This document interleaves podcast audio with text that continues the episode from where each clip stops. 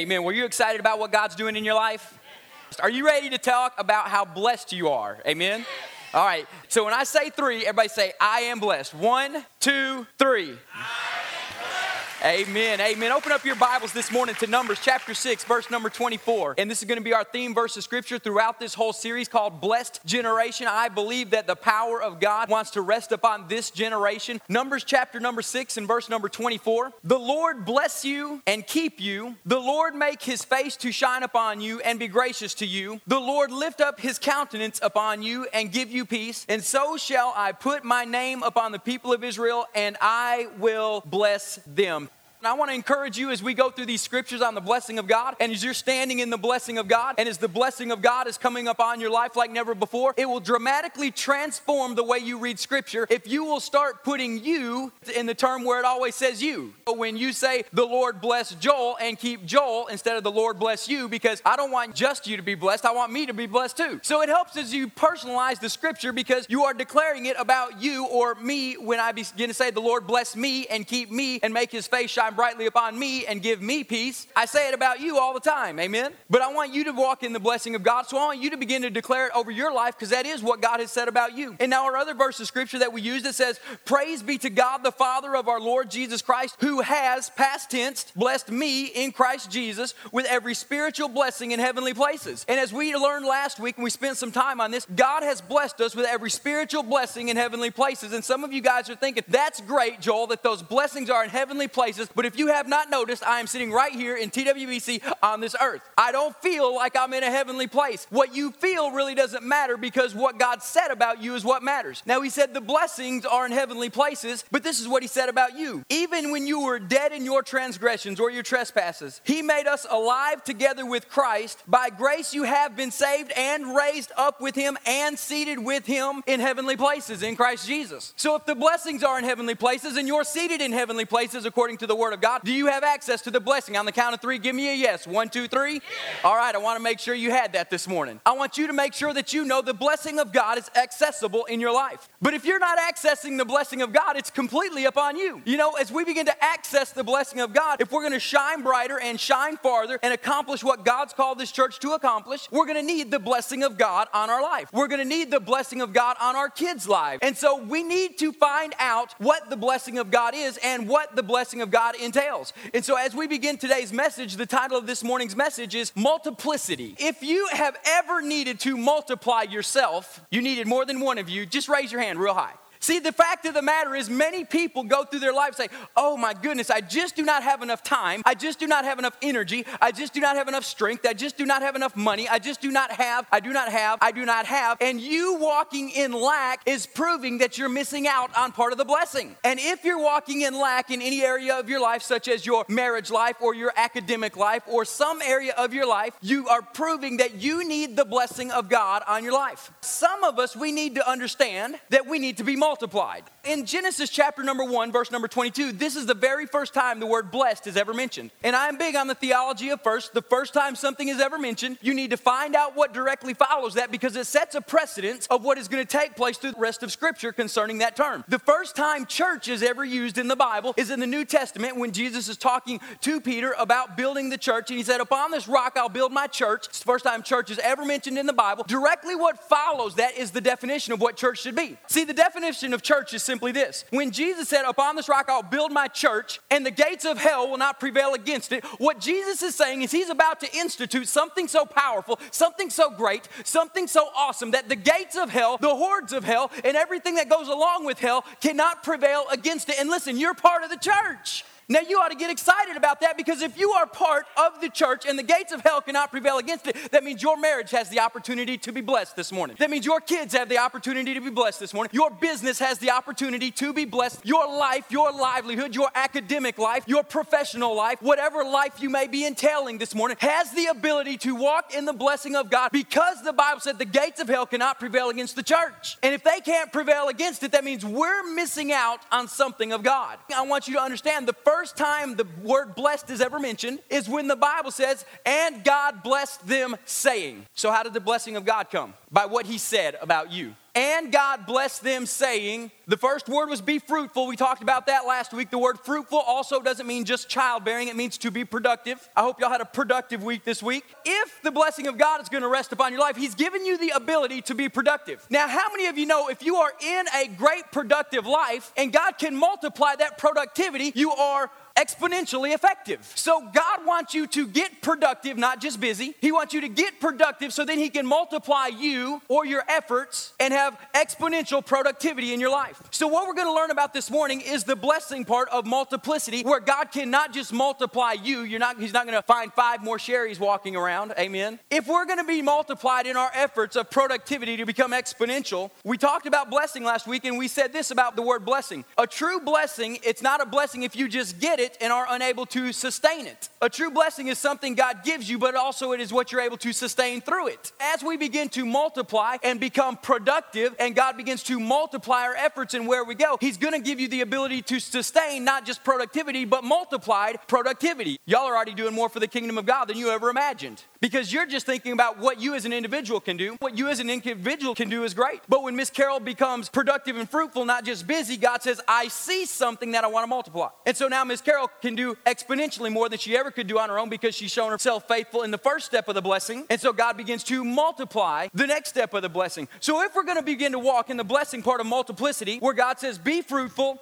and multiply, and then he goes on to the other parts and says, And fill the earth and subdue it and have dominion. We'll go over those over the next three weeks. We need to begin to walk in the blessing of multiplicity. Have you guys ever seen an acorn? But have you ever noticed the thing about an acorn? It's about that big not too huge, but have you ever looked at all the massive oak trees that there are in Northeast Texas? Have you ever seen how many leaves they have? Have you ever wondered how deep their roots go? Have you ever wondered how many years that they've been around? Have you ever wondered how can something that huge come out of something so small? It is because of the blessing of being able to multiply. Did you ever realize all the oak that that tree will ever need is contained in that seed? Did you ever realize every leaf that that tree will ever produce is already contained in that seed? Did you ever realize every acorn that that tree would produce is already contained in that little bitty seed. Did you ever realize everything God has already called you to has been planted in your life upon your creation in Christ Jesus? Amen. Everything that you're ever going to do is already on the inside of you. God's just ready for you to be fruitful or productive so he can multiply you. And so, as God is wanting you to be fruitful and productive and multiply you, He's wanting you to sustain and be able to walk through it even in the worst of times. Now, let me ask you this Have you ever wondered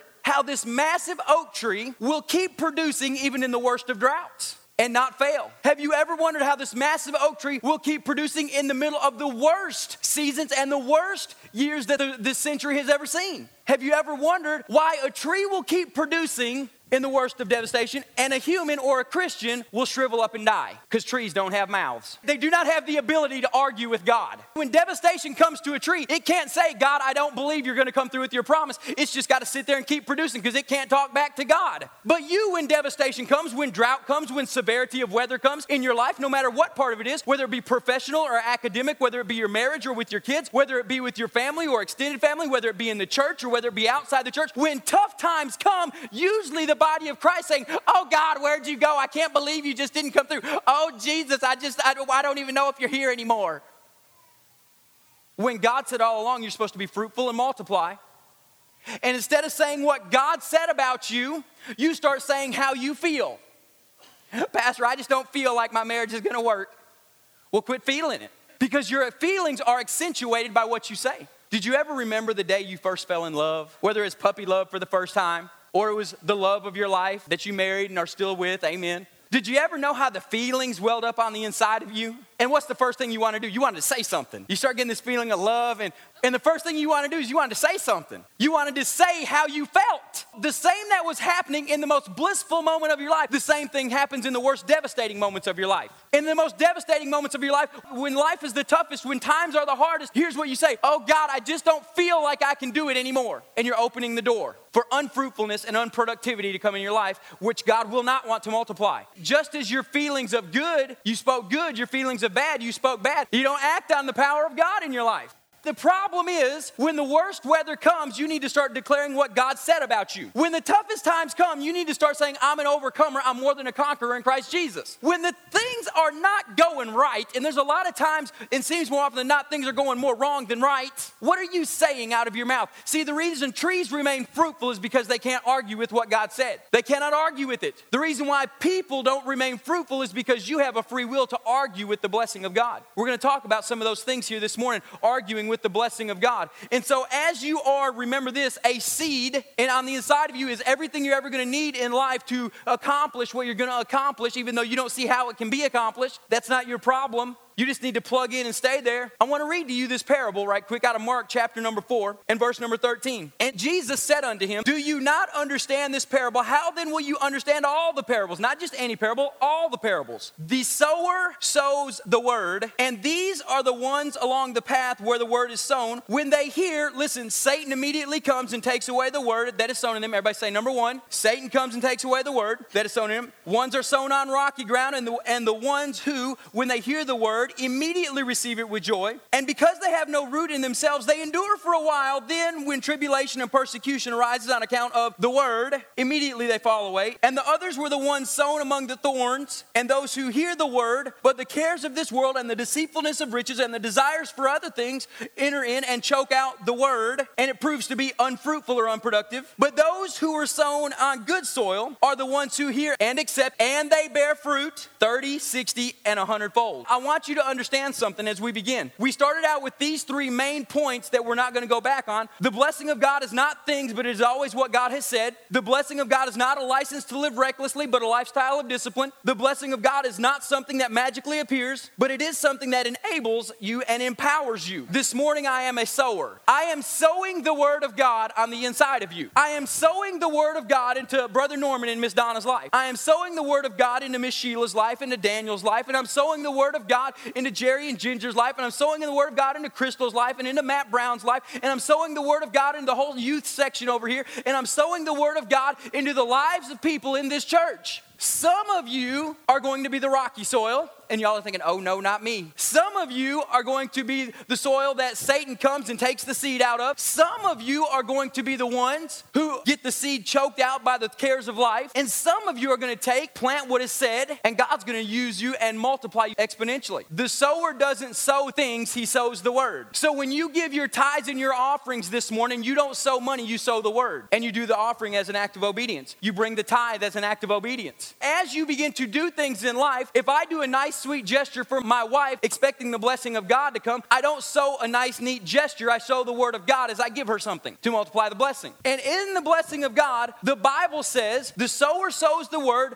but when he sows the word, some fell on the path, and Satan comes and he takes the word and he does away with it, and so that it is unfruitful. Some of you will not even make it to the restaurant before you do not have the word that I've sown this morning. Not because you're hungry, but because of this main thing a spirit of offense I'm fixing to tell you the ways that the devil stops the blessing of God in your life of multiplication. Listen, these are the things that hinder the body of Christ the most. The Word of God says, The sower sows the Word of God. Satan immediately comes and takes away the Word that was sown in them. And if some of you will not even make it to the restaurant before the Word of God is stolen from you, what happens? See, throughout the rest of this message, you're going to have several opportunities to get offended. Because that's what you're saying when you say, Pastor, my toes hurt. It means I hit a nerve. I offended you in some way. Now, how you receive the Word of God is up on you, not on me.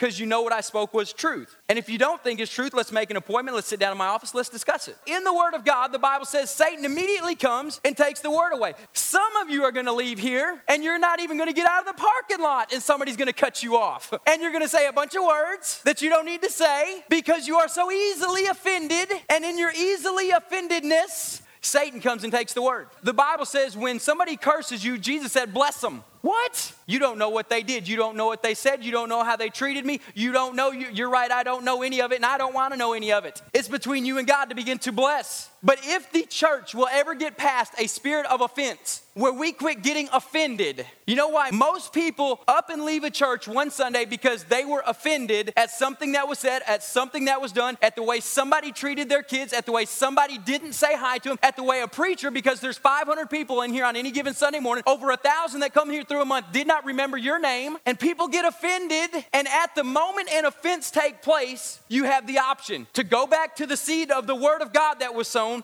or to start sowing your own seed, to start sowing your own vocabulary words into a situation, to start sowing your own vocabulary words into not somebody else, into yourself. Here's the problem that most people don't realize: when you start sowing things, you're sowing into yourself. You're sowing into your own life. If my wife were to make me mad and I were to go off and start sowing a bunch of words, I'm not sowing them into her, I'm sowing them into me. And because the spirit of offense took place, I'm gonna have a bunch of junk start growing because of the words I've sown. And the next time she makes me mad, it's not just sown, but it's sown exponentially. If I offend her or she offends me, we have the option to take the offense and sow it as a seed, or to retaliate with another bad seed, or to stand on the word of God. In your life, Satan works mostly by offenses. He works mostly by trying to sow discord in the body of Christ. He works mainly to divide the house of God, whether it be you don't like the worship music, whether it be it was too light or it was too dark, whether it be I don't like it when you do baptisms at the beginning of the service, whether it be I don't like the way you talk too fast, whether it be all these things the only thing the devil wants to do is to take that seed. If I can get Miss Charlotte's mind off of what Joel's saying, she won't have that seed. If I can get Aaron and Megan's mind off of what Joel said, because maybe he read their mail and oh, he was speaking just to us, and they're offended, if I can get their mind off of the blessing and on being offended, then they won't receive the blessing of God and God has nothing to multiply. All as I need to do, the devil says, is to take that seed away and there's nothing God can multiply. If you hang on to the seed, God can bring exponential multiplication into your life. This is exactly the reason we have an altar call at the end of every service. This is exactly the reason we have an opportunity at the end of service, every single one, for you to come and get your life right and get your seed right for this reason. We don't want you leaving here without the seed being sown. And I can throw seed out there all day long and it can fall all over the place, but until you plant it in your life through the actions you take, God cannot begin to multiply and bless. The first thing that steals the seed is Satan, and he comes, and the main way he comes is through a spirit of offense. The next thing the Bible says the ones sown on rocky soil, the ones who, when they hear the word of God, immediately receive it with joy, and they have no root in themselves, but they endure for a while. Then, when tribulation or persecution persecution arises on the account of the word, immediately they fall away. The people you hang out with, the circles you run in, and those you associate with will determine and have an effect and influence the outcome of your life. The people you hang out with, the people you associate with, the circles you run in, they will have a direct influence on the outcome of your life. Some of the best people God ever chose in the Bible, the first thing He told them to do was get away from your friends and your family. He called Abram. Later, He changed his name to Abraham. Get up, leave your family, your whole household, get away. Some of you, the rocky soil in your life is your boneheaded friends. And I mean boneheaded friends because every time you decide to do something right, they decide to say it's wrong. And every time you decide to take a stand on the Word of God, they say, ah, that's not important, come party with us. Every time you decide to take a stand on the Word of God for your marriage, they say, ah, it's not important, come hang out with the boys. Every time you decide to take a stand for your marriage, they say, ah, that's not important, come have gossip day with the girls. Oh, that's not important, let's go do this instead. Some of the most important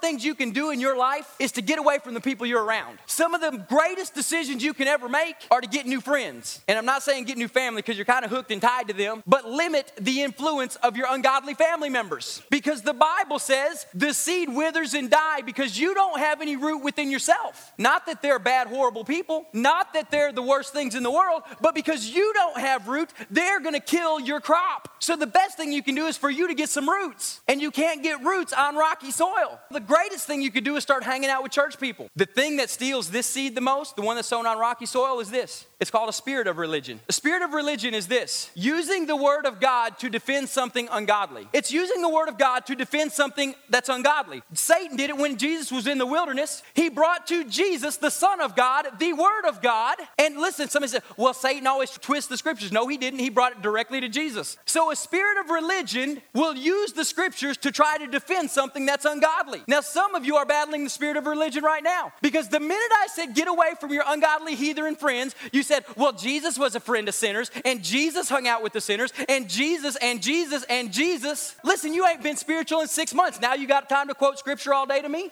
I'm not trying to hurt you. I'm trying to get you in the blessing. I'm not trying to stop you. I'm trying to propel you to greatness. I'm not trying to hold you back. I'm trying to launch you into a kingdom lifestyle. I'm not trying to stop you. I'm trying to get you where God has called you to be so you can be productive and then He can multiply your efforts. So then, once you got root within yourselves, your ungodly heathen and friends, you can go lead them to Jesus and bring them to church. But until you get in the blessing, and until you drop the spirit of religion of your life and you say, God, I really need you. I really can't do this without you. God, I really need your word in my life. And I really need to quit hanging around some of these people who are pulling me away from where you've called me to be. When I started the church, I had so many people that said they were my friends who, the minute I started a church, I never heard from, never saw again. And the ones that did hang around, they didn't have nothing good to say about it. All they said is, You did what? You mean you're quitting that job with all the benefits? If I had to do it over again and I was you, Joel, I wouldn't have never done it. And I get this religious spirit that begins to just rise up against me. When you begin to take a step of faith, every person in the world who's got a spirit of religion will tell you why it's wrong according to Scripture. But when the Word of God says you need to do this to walk in the blessing of God, guess what you need to do? You need to do this to walk in the blessing of God. If you want your marriage to be blessed, the Bible says what God has joined together, don't let any man put it asunder. That means guard it, fight for it. The Bible says, train up a child in the way they should go, and when they get old, they won't depart from it. Oh, well, I'm just entrusting my children to Jesus. Not if you're not reading the Word of God to them, not if you're not praying over them, not if you're not telling them that they're an overcomer in Christ Jesus, not if you're not telling them all the things that God said about them. Then you're, if you're not telling them what God said about them, the world sure is. And it's not what God said, it's what they think about them. At the turn of the century in the year 2000, the number one shirt in America said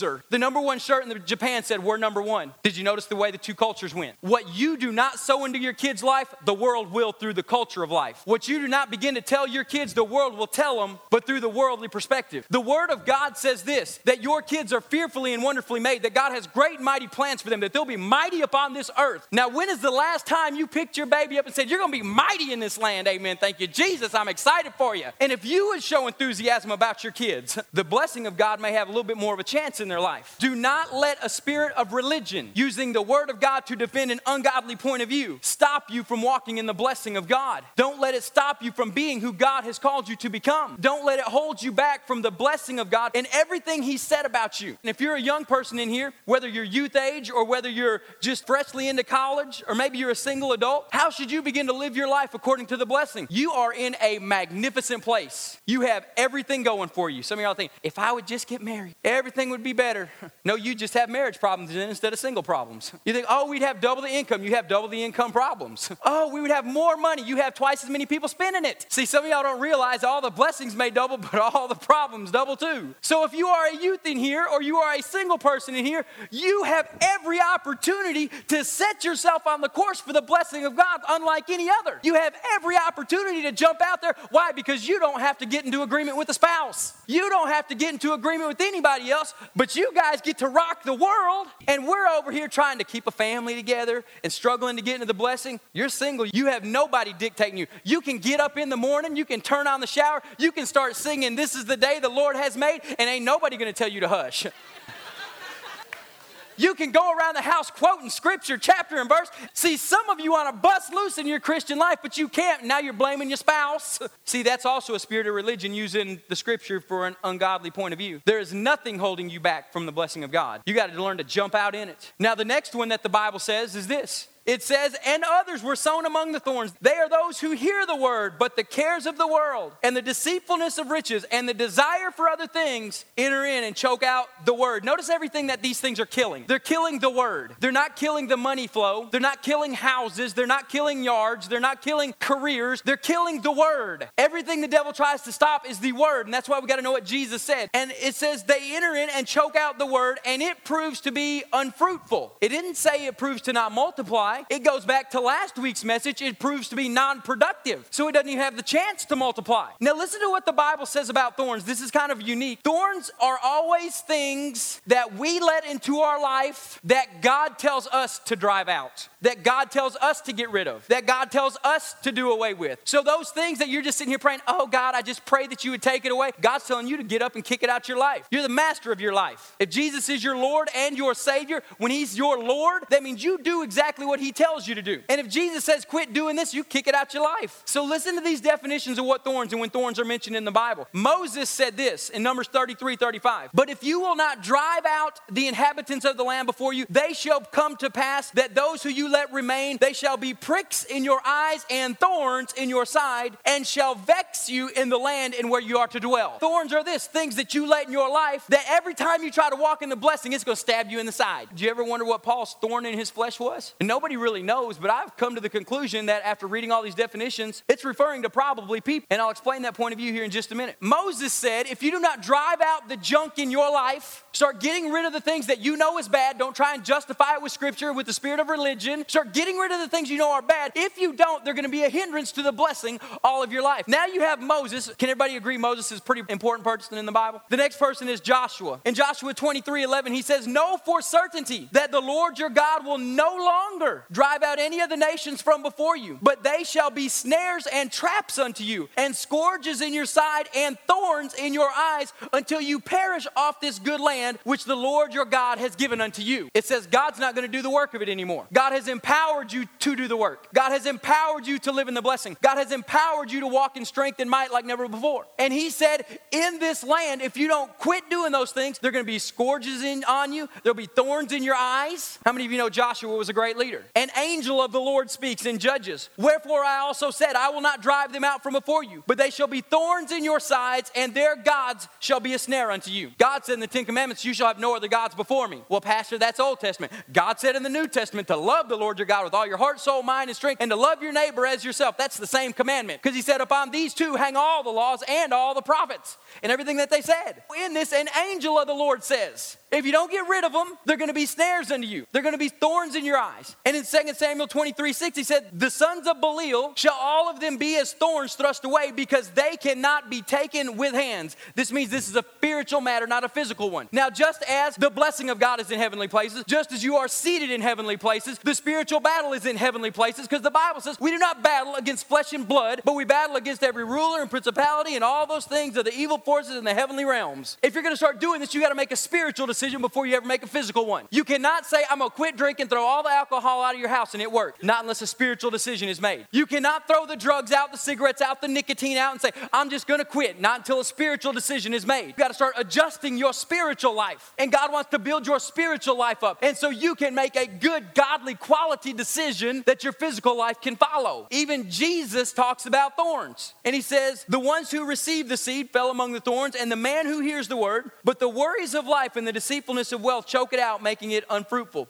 The thing that chokes out the seed of God is called iniquities of the heart. There's two things you have sin and you have iniquity. Iniquity is motives of the heart, sin is the action of the hand. You will never have an action of the hand without an inward motive of the heart. And where does people come in on this? The Bible says in Romans 8 that who shall separate us from the wonderful love of Christ? The Bible goes then on to say, shall famine, shall persecution, shall all these things separate us? Who shall separate us? It doesn't say what. Many Christians quote, what shall separate us from the love of Christ? Every Bible that there is in print says who. And who shall separate us from the wonderful love of Christ. See, you will not have a motive of iniquity in your heart without a who planting a seed of it first. If you have the iniquity of lust in your heart, which leads to the outward sin or actions of lust, whatever that may be, it happened because some person in your life introduced you to something immoral. If you have bitterness, it's because somebody did something to you. You didn't get rid of the spirit of offense and you became bitter, not better, bitter. And so in your life, if you want to get to the point where the blessing of God rests on your life, you need to start dealing with the inward motives of your heart. The inward motives of the heart, some of you are wanting a financial blessing in your life and you sow a tithe or an offering so you can get money back. No, the motive of the heart needs I am giving to bless, not giving giving to get. I'm giving to bless the kingdom of God. And something very awesome that I found out this week and through my studies is the word of God never says to give the tithe. It always says to bring the tithe because you cannot give something that's not yours. The tithe automatically belongs to God. So God says, bring all the tithe into the storehouse, give an offering. But many people, they don't bring a tithe and they don't give an offering because number one, they think God just wants their money or the church does. And so you defend an ungodly position with the scripture saying, well, if God already owns everything, he owns the cattle on a thousand hills. Why does he need my money. Spirit of religion popping back up. Do you understand how all these kind of intertwine together? And one leads to the next, leads to the next, and you wonder why you're not fruitful. And then you really wonder why you're not productive. And then you wonder why God's not multiplying your efforts. The seed that was sown on good soil produced 30, 60, and 100 fold return in Jesus' name. The seed that's sown on good soil. I want you to start thinking of your life and you qualify if you're good soil or not. Many people, they sit here in the United States say, Oh, God, I know I'm good soil because I'm an American. God's trying to get you to become good soil so that you can produce 30, 60, and 100 fold return. God's trying to get you to the place where you don't let an offense come in at this message and so the Satan can't come steal your seed. God's trying to get you to the place where you begin to look at your life and you start pulling out the rocks, the hard headed people in your life, that you start pulling out the things that are hindering the seed from planting and going deep because the Bible says that they in of themselves had no root. You can't blame your friends for you not being productive. You can't blame your family for you not being fruitful. See, the Bible says start picking rocks and getting them out. Don't throw them at people, throw them out of your life. He goes on to say, You got thorns in your life. What are the things that are in your life that you know that God's been working on you to get rid of, but you just can't, or you just couldn't, or you just didn't, or you just haven't? See, those are the things that choke out one. And he goes on to clarify what one of those things might be the deceitfulness of wealth. See, we live in the American culture. The American culture is if you get it, get it big. And if you get it big, it's got to be bigger than your neighbors. And if it's not bigger than your neighbors, you're not good enough, you're not doing enough, you don't compare, you don't measure up. When in fact, that's exact opposite of what the Word of God says. Don't let the thorns of this life begin to choke out the seed. See, I pray that the precious seed that you've got, you'll hold it in a place in your life. And you'll hold on to it and you'll say, God, I need to plant this seed of your word. I need to plant it somewhere where it's good soil. God, if there be any good soil in my life,